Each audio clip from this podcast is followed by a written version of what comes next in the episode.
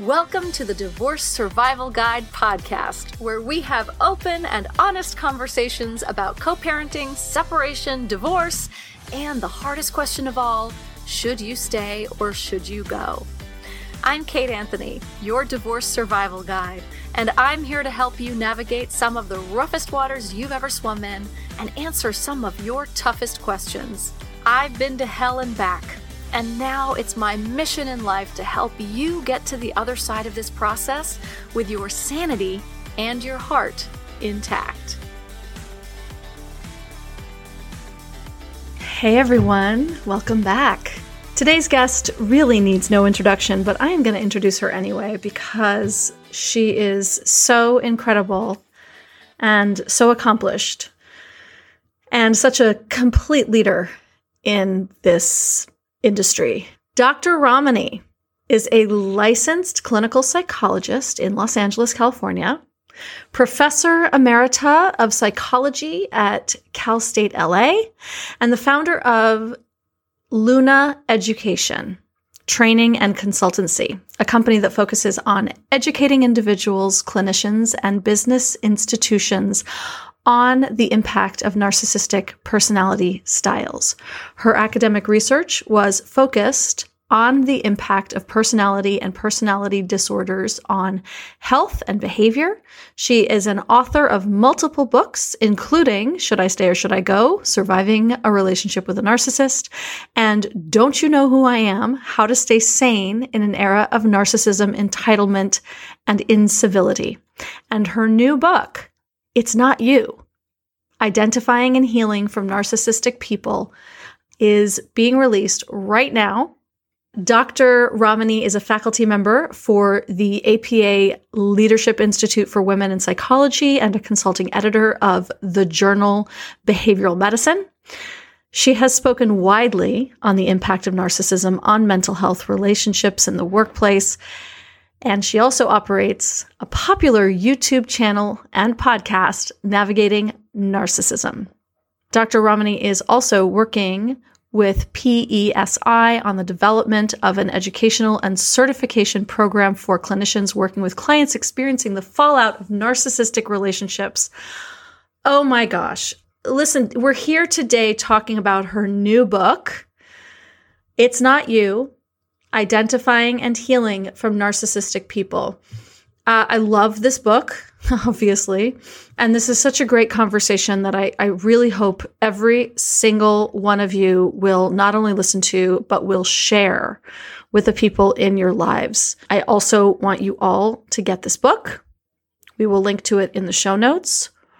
It's very important. This is one of the, you know, first books that really focuses on you not just the narcissist and what they're doing and their behaviors and all of those things and you know which is so narcissistic right? That they manage to get us to keep our focus on them. This book is the guide for how to keep the focus on yourself and understand what's happening to you in these relationships. Without further ado here is my conversation with dr ramani Dr. Ramani, thank you so much for being here. It's my pleasure. I am so incredibly excited to talk to you about your book. It's not you identifying and healing from narcissistic people. I I feel like the the message of your book is one of the greatest gifts and also one of the hardest uh, like things to to grasp when you're in this kind of situation, right? It's not you, right? And you've sort of dedicated this entire book to the experience of the people who are, you know, we spend so much time asking, you know, what is a narcissist? Is he a narcissist? So why did you think it was important to write this book from this other perspective? Well, so many of the books about narcissism are about narcissism and the narcissistic people. What are they describing them? Why do they do the things they do? What are the things they do? Why are they the way they are? I've written a couple of those books myself. Mm-hmm.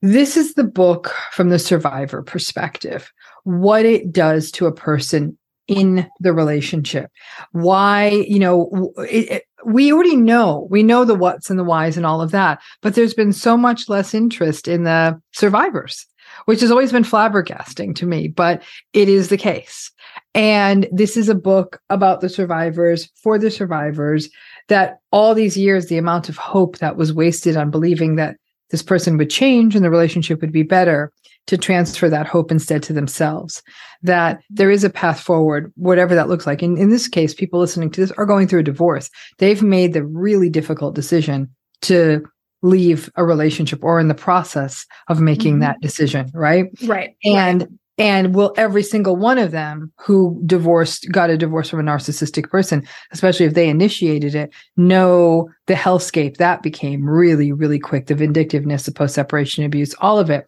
And even those who were left by the narcissistic person will say, this was absolutely treacherous. And I didn't even ask for this. So right. it is, it is, I think I was struck by how misunderstood the or not understood the experience yeah. of the survivor was by mental health. And i thought let me write a, a, book for the survivor. So to to sort of help them un uncrazy themselves because they've been walking around feeling like that for so long yeah.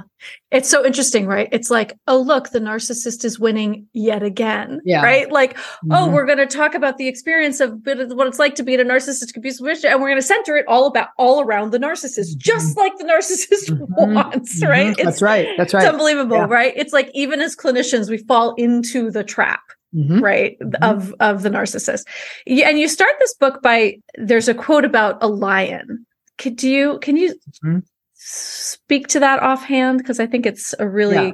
It, it goes, the tale of the hunt has always been that yeah the tale of the hunt has always been told by the hunter and never the lion and i say then this this book is the story of the lion we often think of the lion as fierce and all that but when the hunter is pursuing and I, that's why i love the proverb the yeah. the lion is strong the lion is a badass but the hunter's got the gun right. and if they get the lion cornered, we've always heard, you know, when we think about the, the, the hunter and how they pursued their prey and how they caught their prey and how they triumphed over their prey, but we don't hear the story of the prey of mm-hmm. the lion.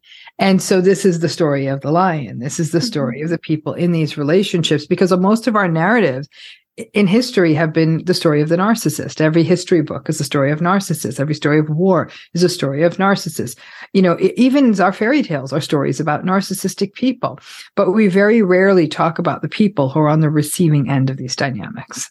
Yes. Yes. With all that said, right, you do start the book with a with a bit of an understanding the narcissist just to just so we get a baseline of understanding of what we're talking about or like a agreement right you know one of the things you talk about which i think is really interesting is that you know narcissism is obviously we know a spectrum mm-hmm.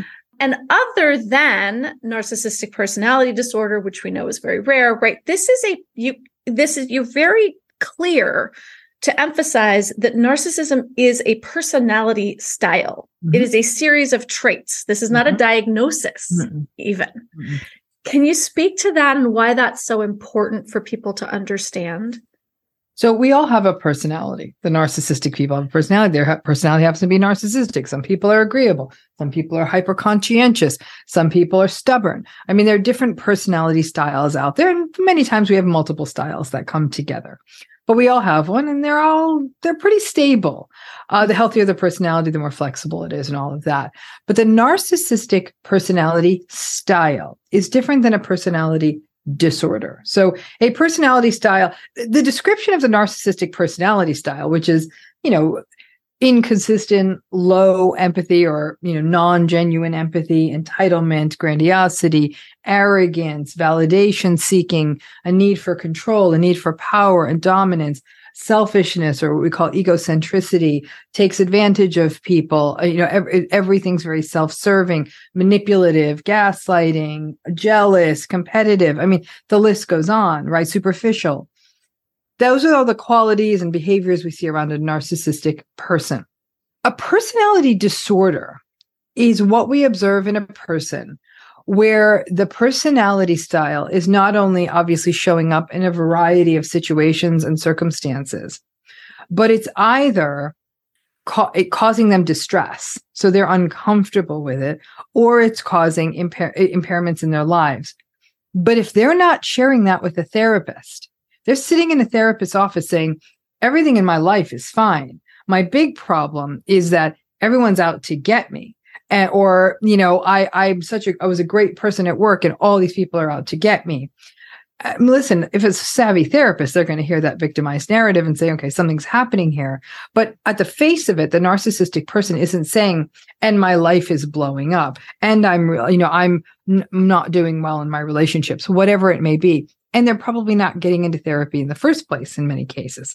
So when you combine all of that up, one of the big challenges has become and the pushback I've often gotten is, well, if these folks who have narcissistic personalities have a disorder, is it then not wrong to castigate them or hold them to a standard because maybe they can't help it because they have a disorder or the the argument being that is it fair to be frustrated with a depressed person who may, for example, not get out of bed and mm-hmm. not be able to work and not be able to concentrate, right? One would say, well, those are frustrating things if you're in a relationship.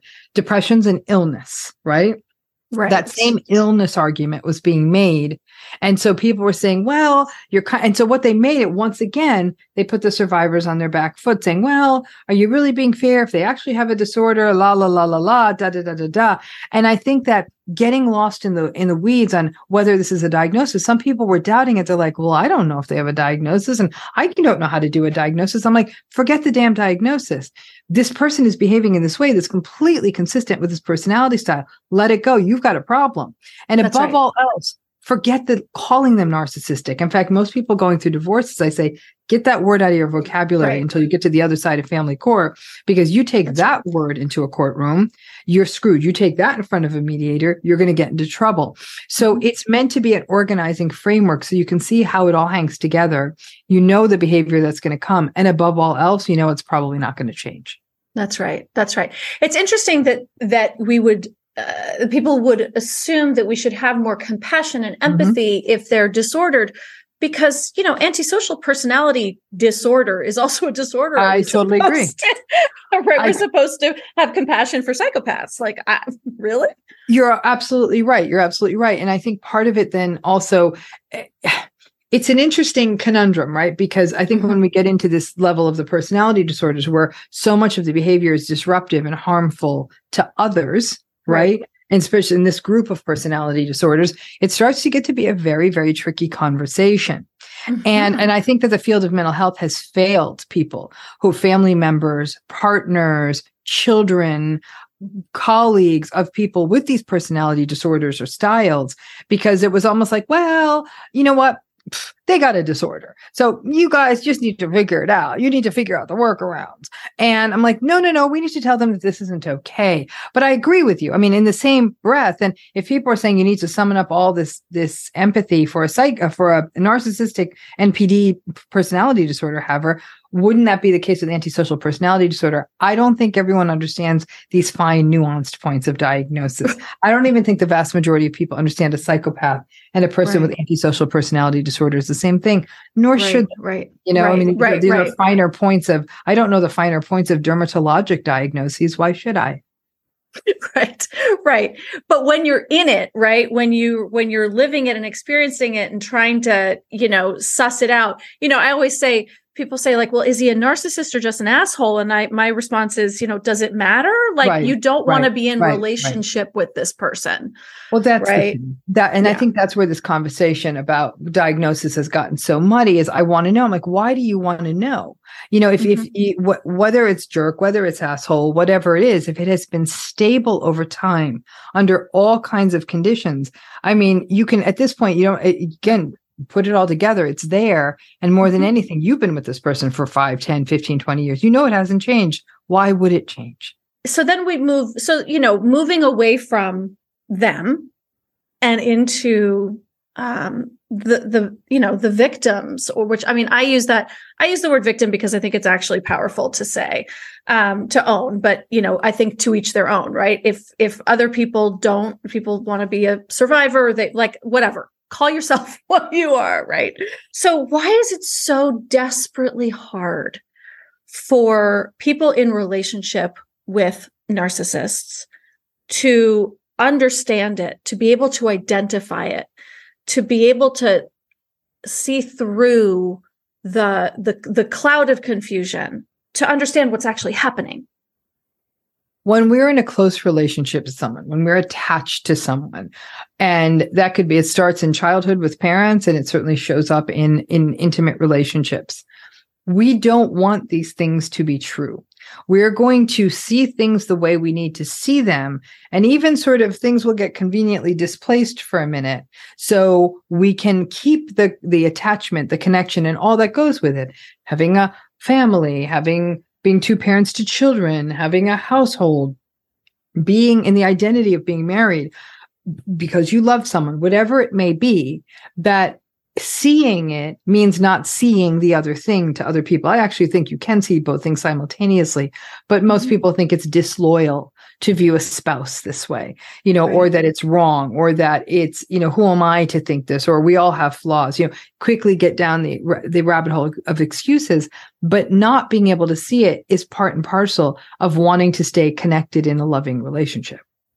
Right. Cause you're in it for one thing, right? We are in it for love, for connection, mm-hmm. for family, mm-hmm. for all mm-hmm. these things. Mm-hmm. And to have to wrap your head around the fact that so that your partner is not in it for the same no. things that you are that they're in it for power for control yeah is like how do you reconcile that I think you have to reconcile it because we have to crack out of our beliefs in love and romance and all the stuff we've been mm-hmm. sold. It's a bad bill of goods because there's multiple you anyone would have an easy time accepting like, hey, you see that guy, you know why he comes to work every day? Because he wants a paycheck. And you see that gal over there? She comes to work every day because she has her friends here. And you see that person over there? They come here because they think they're going to get advanced because they're, they're trying to get advanced in up the, up the um, ladder. And this person here actually loves the work. Four people coming in to do the same thing with four different motivations.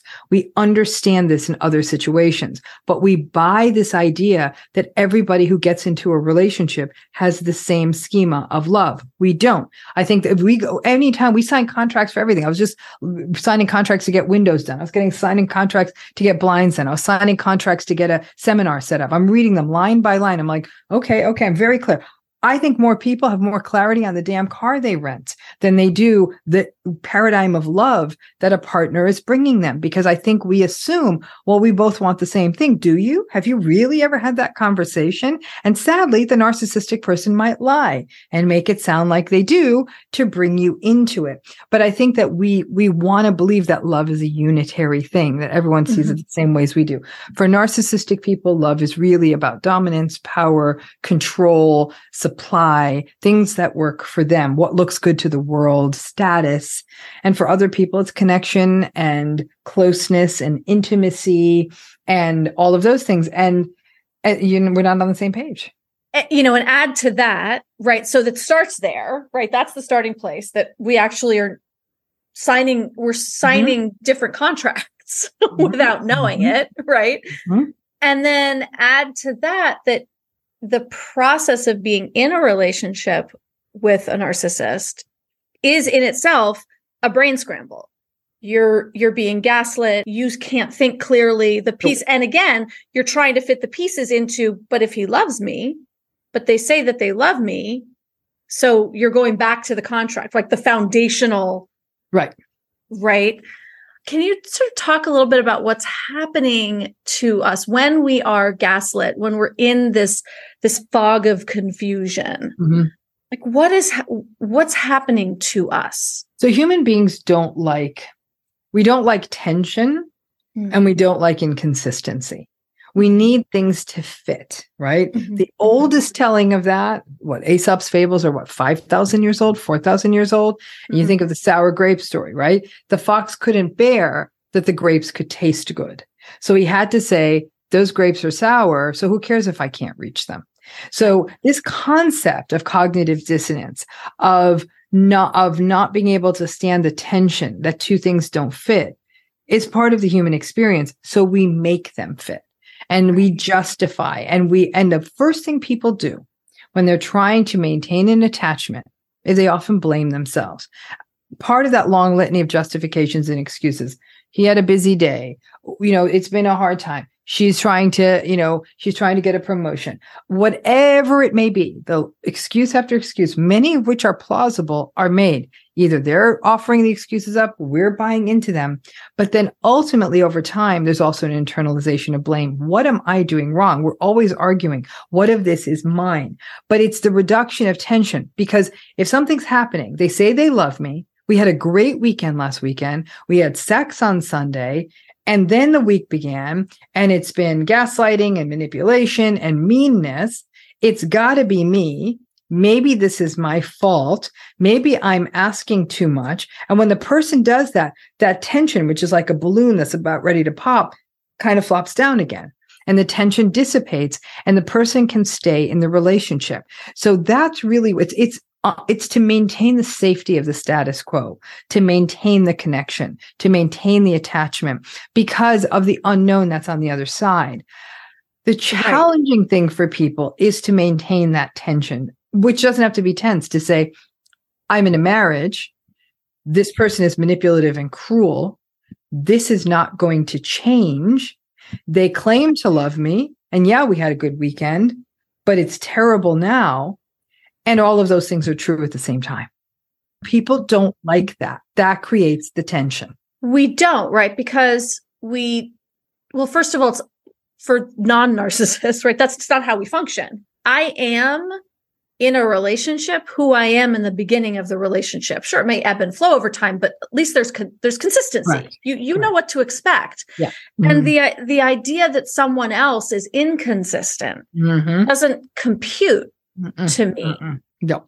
Right. And at the, and also, as you say in, in your book as well, like if they were just assholes from the beginning and just abusive from the beginning, like we wouldn't get into relationship with them. Correct. If right. they were the critical mass of the time, no, we wouldn't. And again, we we do have you know, like listen, there are things that a person may come along with all the right things at all the right time. I mean, many a person will say, I saw red flags. I was getting an age where I wanted a child. And and so, you know, that there were excuses made around that. Or I I saw some problems, but my family loved this person. Or there were concerns but they were so successful i thought they were super smart right? All the all the stories that we tell ourselves and i think that's part of it is a relationship is two things. A relationship is what is happening in the relationship and a relationship is the story we tell ourselves about the relationship. And that's the problem is that the story in a narcissistic relationship is completely is not is absolutely no relation to the reality of the relationship right? So you're asking what when all this stuff like gaslighting and all the rest of it's happening is people need that story to be okay because yeah. it's it's sort of it's it's its own form of reality right? And people don't get into marriages thinking it's going to be mediocre ever after. They really think they're going to be happy. And it's a you know i think that that's the challenge is that i i want to be married. I want this to be a happy family. I want this to be the thing i thought it could be. I thought it would be. Mm-hmm. and so the excuses might be a way to say maybe if i can make the excuses i can get that story to be true. Right. Right. It's so interesting because you know, having gone through this a few times, and we'll talk about the, you know, living a narcissist free life later, um, that, the possibility, right? Like having been through it a few times, you know, I do think like the lead time gets shorter. But like even recently, I was in something and it, it's true. It's the stories we make up along the way. It's like, well, okay, they're, I see from their childhood how this could, or, you know, maybe they're, maybe mm-hmm. they're just like mm-hmm. this, or like, oh, well, that's okay because, right? Even those of us who are educated about this, who are, have like a sense, right? There is that story that we create to make it make sense and to make it okay. Right. And the problem is the making it okay because listen, compassion and empathy would dictate that let's say we were in a marriage with somebody who had a really rough childhood history. We almost can absolutely see how mm-hmm. the things they endured in childhood have turned into what they are. Or we 100%. still we know we see who their mother is. So we're like, I totally see where that is. Mm-hmm. That's compassion. When we jump the rails over into it's okay, it's not okay that's so right. their behavior is right. not okay. I understand the why the way the way why they are the way they are. It all tracks. I feel bad for them. Mm-hmm. It's also not okay. It's more tension. Okay. More mm-hmm. tension. That's right. the problem. Right. Exactly. Exactly. And these and and also, right? And this is such a huge point in your book. And also, it's not your fault that you're doing that. It's mm-hmm. not your fault that you're making it that you're trying to make it make sense and make it okay. Right? Because this is what this is as you said this is what we do this it's, na- it's absolutely is it's natural and human. I think one of the big problems I have is people painting this out purely as codependency. Oh, if you're making justifications, you're codependent. I'm like, mm, let's dig a little deeper because there's attachment stuff here. And listen, if a person doesn't fully understand narcissism, I'm reluctant to call them a codependent. After they're educated on antagonism and narcissism and the whole mess that it is, a lot of people are like, okay, I didn't know that it's never going to change part now that I know that, I think I'm actually going to be doing things differently. That willing to pi- mm-hmm. willingness to pivot to doing things differently is not a codependency model, but the desire for attachment and making allowances for things is actually a, a complex mishmash of empathy, compassion, circumspection, a need for attachment, and if you throw in there your own wounds, if a person had their own narcissistic parents, they might have had earlier life trauma, there might already be existing self blame, self doubt, and an almost indoctrination into being in a narcissistic relationship. It's not the case for everyone, but that trying to reduce the tension in a relationship is the case for all of us, except for the narcissistic folks who actually don't mind the tension. Right. Right.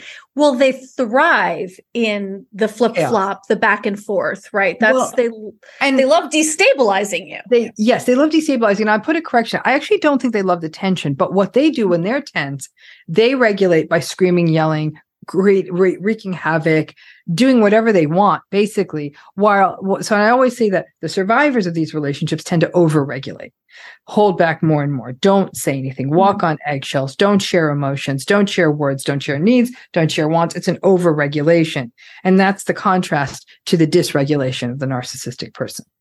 Yes, yes, and that's how they they start to change who we are in in Correct. relationship and in the world right we we start to get smaller and smaller and smaller because we recognize that our the the the parameters are getting narrower and narrower yes you know i think the other thing to that's so important is this idea that the the target's always moving right mm-hmm. like so mm-hmm. so it's your fault and i think you know it's like traditional couples therapy models will say this is 50, everything's 50 50 right and so i think the indoctrination of most people who get into relationships are like oh well everything that happens in a relationship is 50-50 and so i'm going to focus on my part mm-hmm. i'm going to focus on mm-hmm. myself which is exactly what the narcissist wants mm-hmm. right except mm-hmm. the thing that you're supposed to be focusing on is always changing i think that the thing you're always fo- see the, the, the issue becomes is that what people want is they're like if i could just figure out what they want i could make this relationship work Right. Right. But right. even the narcissistic person is unclear what they want, or e- what they really want is full power, control, and domination. So mm-hmm. I'd say to someone, oh, what they want is for you to read their mind, to never speak back to them, never have a need, never have a want, be their cheerleader, tell them they're great all the time, tell them that they hung the moon, and again, constantly anticipate their needs. If you do all of that, this relationship actually will work. But I'm not saying they'll necessarily be nice to you. They're going to take you for granted, but at least they won't yell at you. My sense is that still won't work because ultimately it's this void that it, it still won't work. They still won't be happy, but it's still going to no. be your fault right. Well, so there's no working. So I, everyone's like, how do I make this work? And I have to tell mm-hmm. you, there's no making it work. It doesn't work. That's right. the thing. There's no, there's no work here. It's, it's just, it's broken. It doesn't, mm-hmm. it simply doesn't function. And so people get so lost in that whole idea of what can I do? How can I change? How can I be? And the answer is there is nothing you can do. And I think that that is a terrible feeling anytime we hear that anytime in our lives there's nothing you can do to fix this do this whatever you want. And that that's what goes out the window and that's what's so hard for people who are in these relationships that there's there is there is no getting it right because what you're talking about is this concept of subjugation that a narcissistic relationship is about the subjugation of the other in the, in the service of the narcissistic person. So if when you're subjugated you're not allowed to have wants you're not allowed to have needs and if you have those things you're shamed right and the narcissistic person in a marriage would do things like saying like oh my gosh, you're so demanding. You're so selfish. Why is everything about you? And you're thinking about me. Like the thing I'm asking you to do is actually for you. You know, right. so that's where you're you're constantly, constantly confused and trying to make sense of a situation that doesn't make sense until someone comes in and shows you what it is. Mm-hmm. Because you're mm-hmm. you're just living in service. And you're right. It even that is not enough. Because in a way, this shame that kind of dogs the narcissistic person all along, there's a shame that this is all it is. Like they don't like it when a person comes up to them and says, Tell me what to say. Just tell me how to say it. They don't like that because that leaves them feeling like they're insane. And boy, they don't like to be feeling that way. What are you trying to say? That I'm unreasonable? And you and you're just like, what is the right answer to this question? Like I quit. I can't answer this. I used to say, I think you I I think I feel like you just want me to be a robot that you can program. Correct, and you can't say that to them because yeah, they're I did. get incensed, right? So when you work, so in essence, what you can't do is you can't show them the playbook. That's mm-hmm. the mistake most people make in a narcissistic relationship Absolutely. divorce. Like because people watch my videos, read my books, whatever, and they'll say, "Oh, I'm married to a narcissist." I'm going to let them know, like, you just want me to be a robot, or you. Right. You right. now, yes. you now have the blueprint. So you know how this thing works, but you don't tell the thing you know how it works. And now a quick word from our sponsor. Wait, that's me. I know I have a lot of podcast episodes for you to get through, and it can be really, really overwhelming to try and figure out where to start or to comb through which ones might be uh, appropriate for you, whether you're trying to decide whether to stay or go, or you're already on the other side of the divorce process. Like, how do you know what to listen to? I have solved the problem for you. All you have to do is go to kateanthony.com slash playlist answer a few short questions, and I will send you a curated list of podcast episodes to best support you as you navigate these tricky waters. I'll also help you identify where you currently stand on this journey and what's ahead with resources to help you move through this process with knowledge and grace. So all you need to do is go to kateanthony.com slash playlist, answer a few short questions, and you will have your curated list of podcast episodes that will support you wherever you are in your journey. And now back to our show. Right. You don't go and they're like, I figured it out. You're an abuser, right? It doesn't, I did that too. Um, you know, this is all, all the mistakes that I made and it, and it doesn't work. It makes them angry. Obviously, like nobody in the world is like, Oh, I'm a narcissist. Oh, I'm an abuser. Oh, oh, I understood. Cause we, but, mm-hmm. but again, that goes back to yep. the contract. Yeah. Because if you're in this to love me and for this to be an exchange of energy, then of course you would want to know that you, that you don't want to be abusing me right. right right so uh, i think all of this is sort of leading to this concept that you put forth in the book of radical acceptance mm-hmm. you know also sort of a, a foundational point part of tina swithin's uh, high conflict divorce coaching program right that she also talks about with helping our clients and helping people to get to this place of radical acceptance, which is so difficult. And we've been talking, I think we've been talking about radical acceptance without naming it as such, right? Mm-hmm. So, can you define what you mean by radical acceptance? So, radical acceptance is the clear and unyielding recognition and then acceptance that this really isn't going to change. And whatever little bit of change that might happen, will never be enough to either heal the wounds or make this a healthy relationship. Radical acceptance is not signing off on it. A lot of people say, does radical acceptance mean I accept it? No, it doesn't mean accept in that way. It doesn't mean that you're saying, oh, all of that what happened uh, was fine. None of it was fine. It was actually quite atrocious. But the the other part of radical acceptance though is that is wh- how this will move forward. It's it's it, radical acceptance means that post separation abuse is probably going to happen. Radical acceptance means that this custody thing is going to be a nightmare till all of these kids are 18. Radical acceptance means that I'm going to feel grief when I do this because I had an entire narrative about wanting to grow old with this person. Radical acceptance means I am, this is going to hurt. There's no, oh, they, I'm not, they don't live here anymore. I'm happy. All of those things fall into that bucket of radical acceptance that this is going to be uncomfortable. I think the mistake some people say is now that I know they're narcissistic, I'm going to get out and I'll feel better. Down the line, you will, but not initially. Initially, mm-hmm. you're actually almost going to, a lot of people will say, I almost thought this was harder than being in the relationship. But to really, really see something clearly without exception, without and, and really say, mm, yeah, no, this is it. And it is yeah. not going to change. That's radical acceptance. And it is not easy to do. And the measure of it is really when a person's radically accepted and the narcissistic person does something toxic or cruel or manipulative or whatever it may be, that we'll have a react. We'll still be hurt. People say, "Does radical acceptance means I'll no mean I'll no longer be hurt?" Hell no. You're a human being. Someone says something hurtful to you, even if you know what they're about, it will still hurt. You will still be affected. I always say the goal of radical acceptance is that you're no longer surprised. Yes, right. And you talk about, you know, you have a wonderful thing about this about surprise, right? That that notion when people say, like, I can't believe he did this Right. When he's been doing that for, right. you know, 35 years. Yeah, you say when I guide people through healing from narcissistic abuse, we work on the issue of surprise, mm-hmm. the agitation they experience after looking at yet another toxic text mm-hmm. message, email, or conversation and saying, I can't believe this is happening. Mm-hmm. How could he do this? And having radical acceptance means you are less surprised.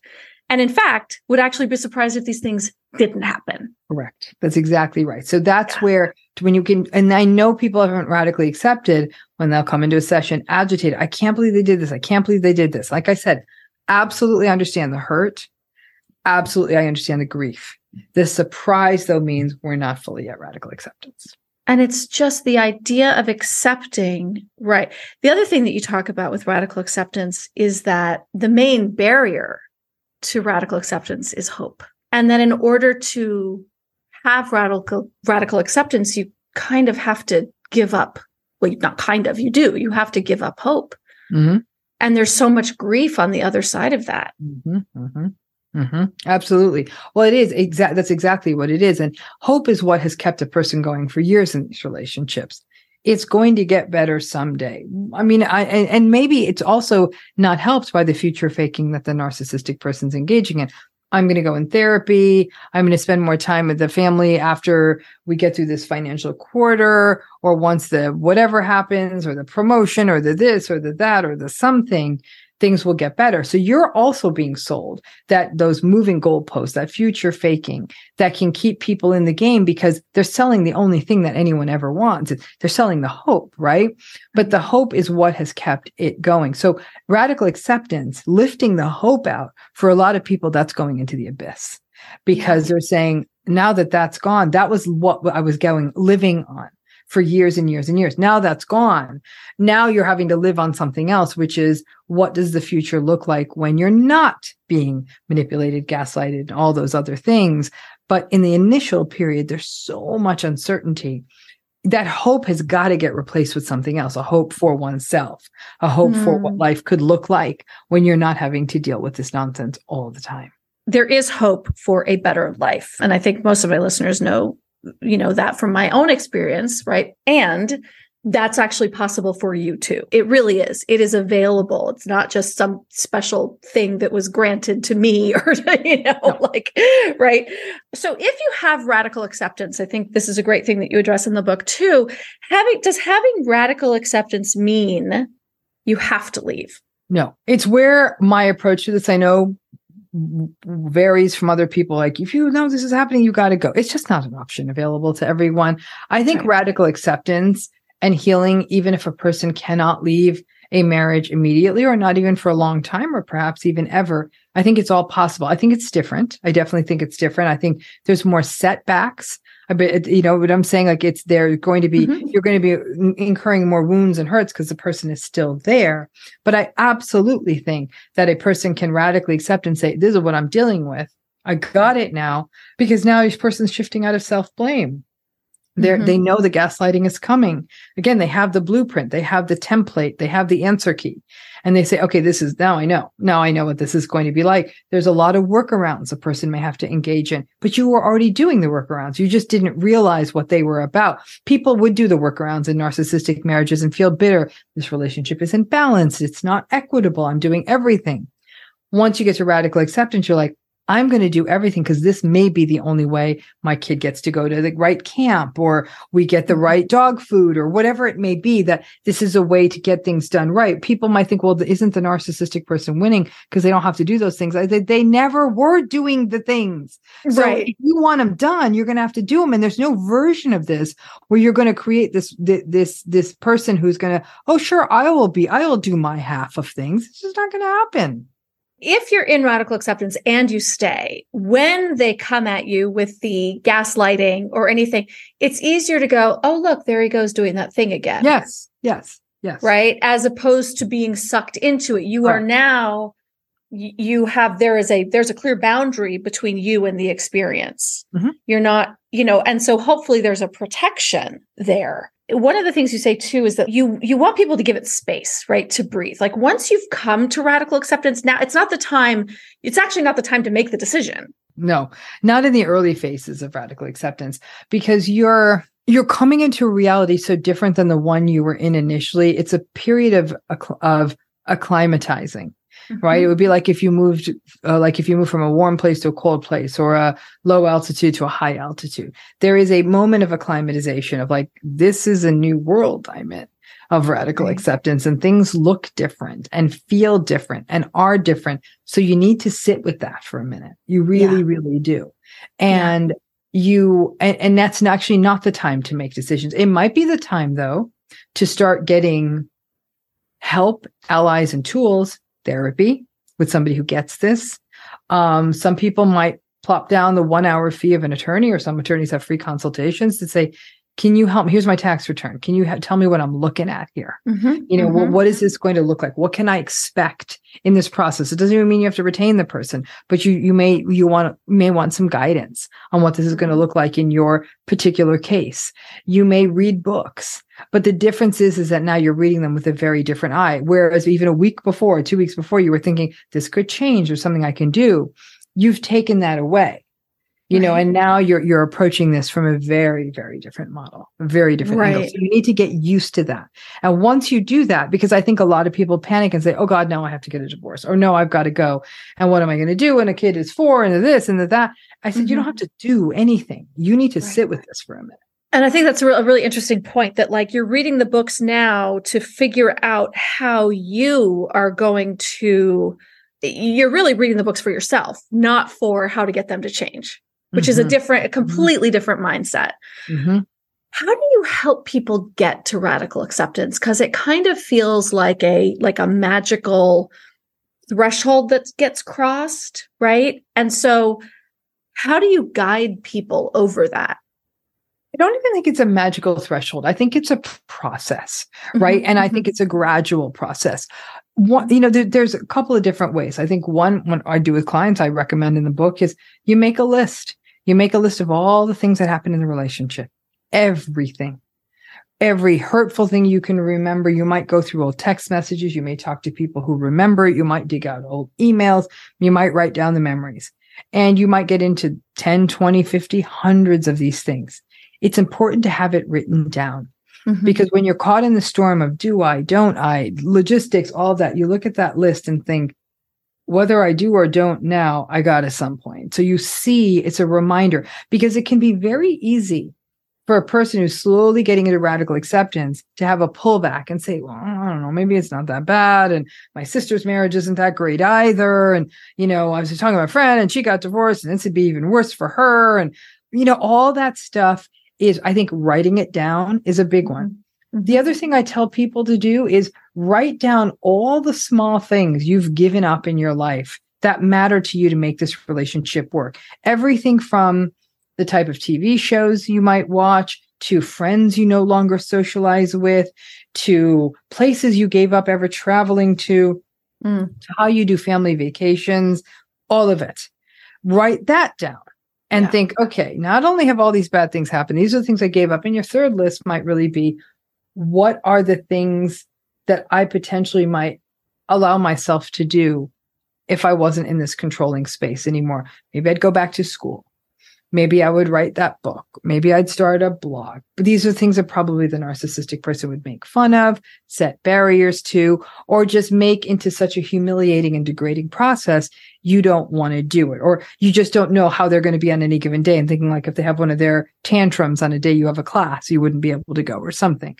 So mm-hmm it's weighing those kinds of things out that's a big big part of it is is taking your time with sort of almost doing the excavation of what happened in the relationship and really seeing it because once you really see it especially all the bad things that happened you start to see the consistency in the patterns coupling that with therapy can be very very useful because mm-hmm. the therapist can help a person sort of stay the line in a way. Yeah. And I think that that's a big one as well. But it's to not also feel that there needs to be a fast forward button on this process. So many people are like, I want to be healed in six weeks. I want, now that I've radically accepted, I want to be out in a year. I'm like, let go of the calendar. you, you will you will yeah. slowly walk through this process and for many people once they radically accept and the first time they articulate this isn't working out i hope this i can get out of this in my mind as a shrink they're out Mm-hmm. Now it's right. a matter. Now the rest of it is logistics. There, it, that's all it is. It's now they're out. Right. All the rest of it is just all the, the the the hoops one needs to jump through and the legal wranglings and all of that. Sure. Right. Once you say it out loud, even to one person, mm-hmm. it the cat's out of the bag. You can't you can't mm-hmm. put it mm-hmm. back in. Mm-hmm.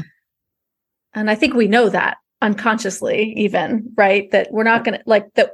As soon as we admit it, we are we are you're right we're on the other side those exercises sort of call to mind that especially the the second two we're reminding ourselves of who we are mm-hmm. and what we lost we're like by looking at what we gave up we're also reminding ourselves of who we are mm-hmm. and connecting with that authentic self which in my work with clients we i start with right like we have to because that feels so lost mm-hmm. right we you can't make a decision about something if you don't know what mechanism is actually making the decision mm-hmm. right? That's right. That's right.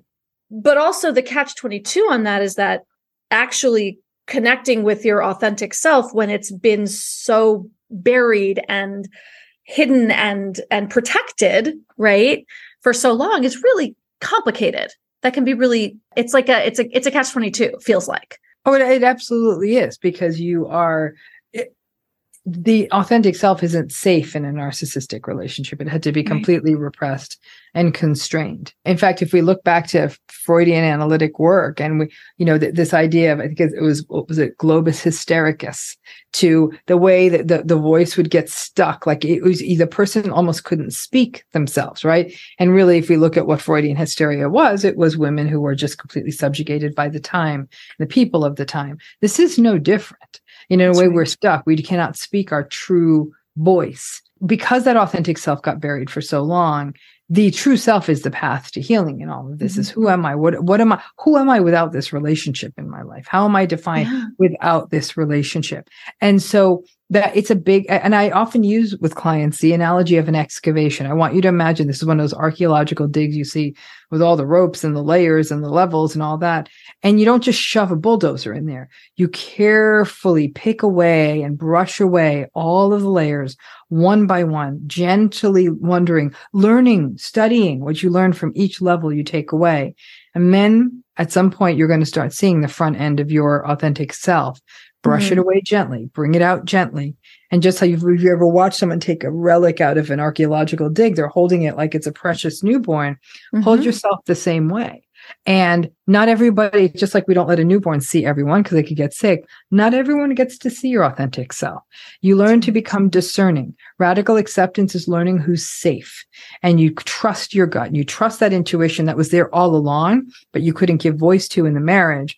And then you think, I don't know if I can show up as my real self with this person. I'm going to hold off here. And learning that discernment and practicing it is incredibly powerful because then you learn like this true self of mine. I'm not going to take this out everywhere, but in the right circumstance, I can and I can be me. And that's good. Like it's a mm-hmm. good thing.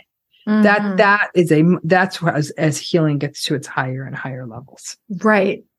And that's when you're able to discern what what true intimacy is, right? When when you've when you have opened yourself to your authentic self to somebody who is who you've already deemed safe to do so with, right? And then when you do are able to do that, it's that's that's intimacy, mm-hmm, mm-hmm, right? Mm-hmm. I love that analogy of the the excavation. I think mm-hmm. that's so beautiful because it is. It's so careful. Mm-hmm. So careful. It's Using so careful. Tiniest tools. You're digging something, doing it in the most careful, excruciating way, and that's the day after day of this kind of lifting it up. And so once you've done that, you and this is this is something that my listeners are going to be really mad about, and I also think it's one of the m- more important things is the one year detox. Yeah, yeah. People don't like. It. People that. don't like it. They gotta like I'm gonna tell you now. I, have I've always seen how it backfires because I'll tell you what it is every time. Mm-hmm. The carved in patterns of being in a narcissistic marriage, of getting up and clearing the table, of do you want me to get that? Let me get that for you. The um, we can do go where you want to go. Oh yeah, sure. I love football. You don't like football, and whatever it may be, the it takes a year not only to clear out, to do that excruciating dig, but also to determine what it is you like and to hold on to that. So when the person says, um, let's say you you're you're a vegetarian and you're constantly having to, you know, constantly having to deal with that in, in the relationship, saying, no, I'm really doubling down on this. Being vegetarian mm-hmm. is important to me. And you meet someone new and they are not able to and and they're pushing back on that you can give yourself permission after a year of doing this work saying oh no. I i this this actually matters to me and here i am again having to make allowances for this nonsense. Most people i know if you've ever been fishing they say you got to throw away the fish that's too small. And if you you know and if you're unsure you throw away the fish that you could have kept that's too big. I have to say most survivors end up throwing fish fish that were probably keepable and that's okay it's okay. Right. It's okay to be overcautious. But that year is everything. It's a year of birthdays. It's a year of anniversary dates. It's a year of holidays. Every single thing can be established anew. And when you go in too quick, invariably you have not had a chance to erase the old and to rewrite these tracks for yourself. And I tell people, listen, they're like, are you kidding me? I dated a narcissist for six months. I'm supposed to wait a year. I said, no, then it's, if it's under a year for relationships under a year, you can do the detox for as long as the relationship lasted eight months, nine months, six months. But if a year or longer, it's a year out.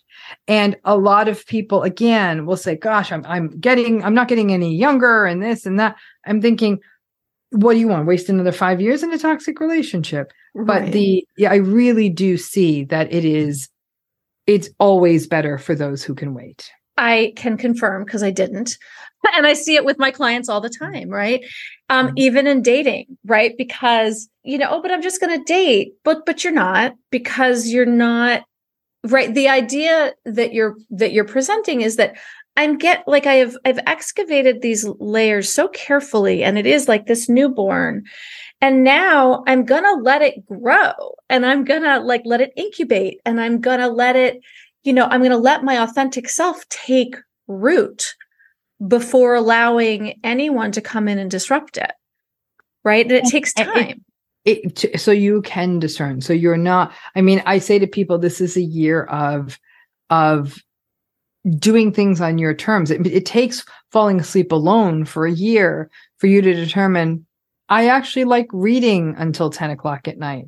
I, mm-hmm. you know, people say, come on, Rob, many relationships are compromised and they meet, you meet someone, maybe they don't like that that might who knows after all the years of suffering in a narcissistic relationship maybe that is the deal breaker maybe you figure out what fights are worth fighting for like okay maybe it's not that i have to always leave the lights on to read until 10 o'clock but i sure would like to read before i go to bed and that was completely forbidden when they were with a narcissistic person that kind of thing so it's every little thing of life that needs to be rethought, even about beliefs, ideologies. A person may say, I had to listen to their really problematic beliefs for such a long time.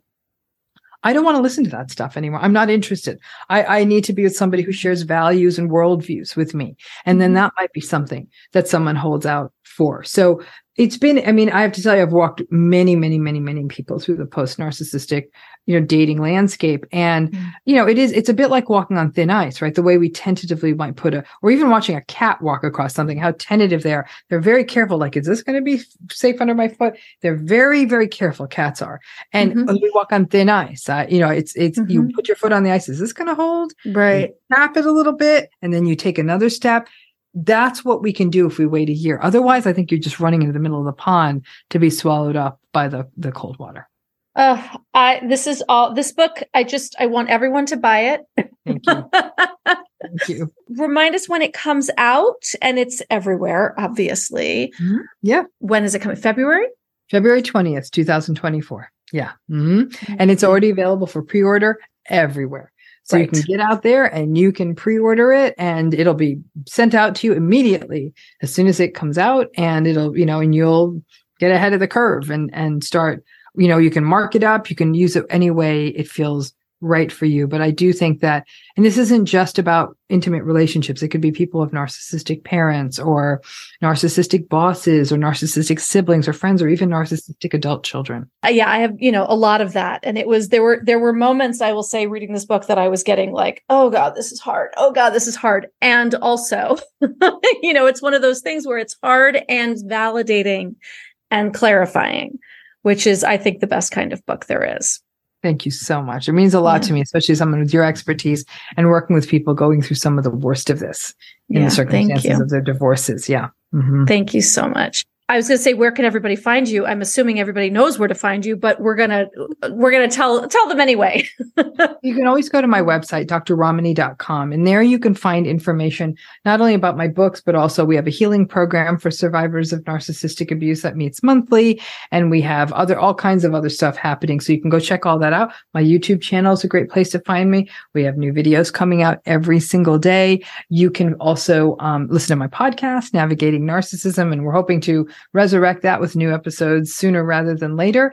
And I have other books too. But, you know, this one is really on healing. The other ones are descriptive. This one really takes on how do you take yourself back? And so all of those are different ways that you can find me. And then all the information about the book and all of our pre-order events and everything we're having are all on the website.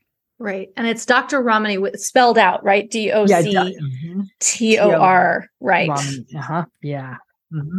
Ramani, thank you so much for being here and for sharing this book. Thank you. Thank you. Thanks for tuning in to another episode of the Divorce Survival Guide podcast. If you like what you hear, head on over to Apple Podcasts or wherever you listen in and leave me a review. And don't forget to follow me on Instagram at the Divorce Survival Guide. I'll see you next time, and until then, remember you, my love, deserve to be happy.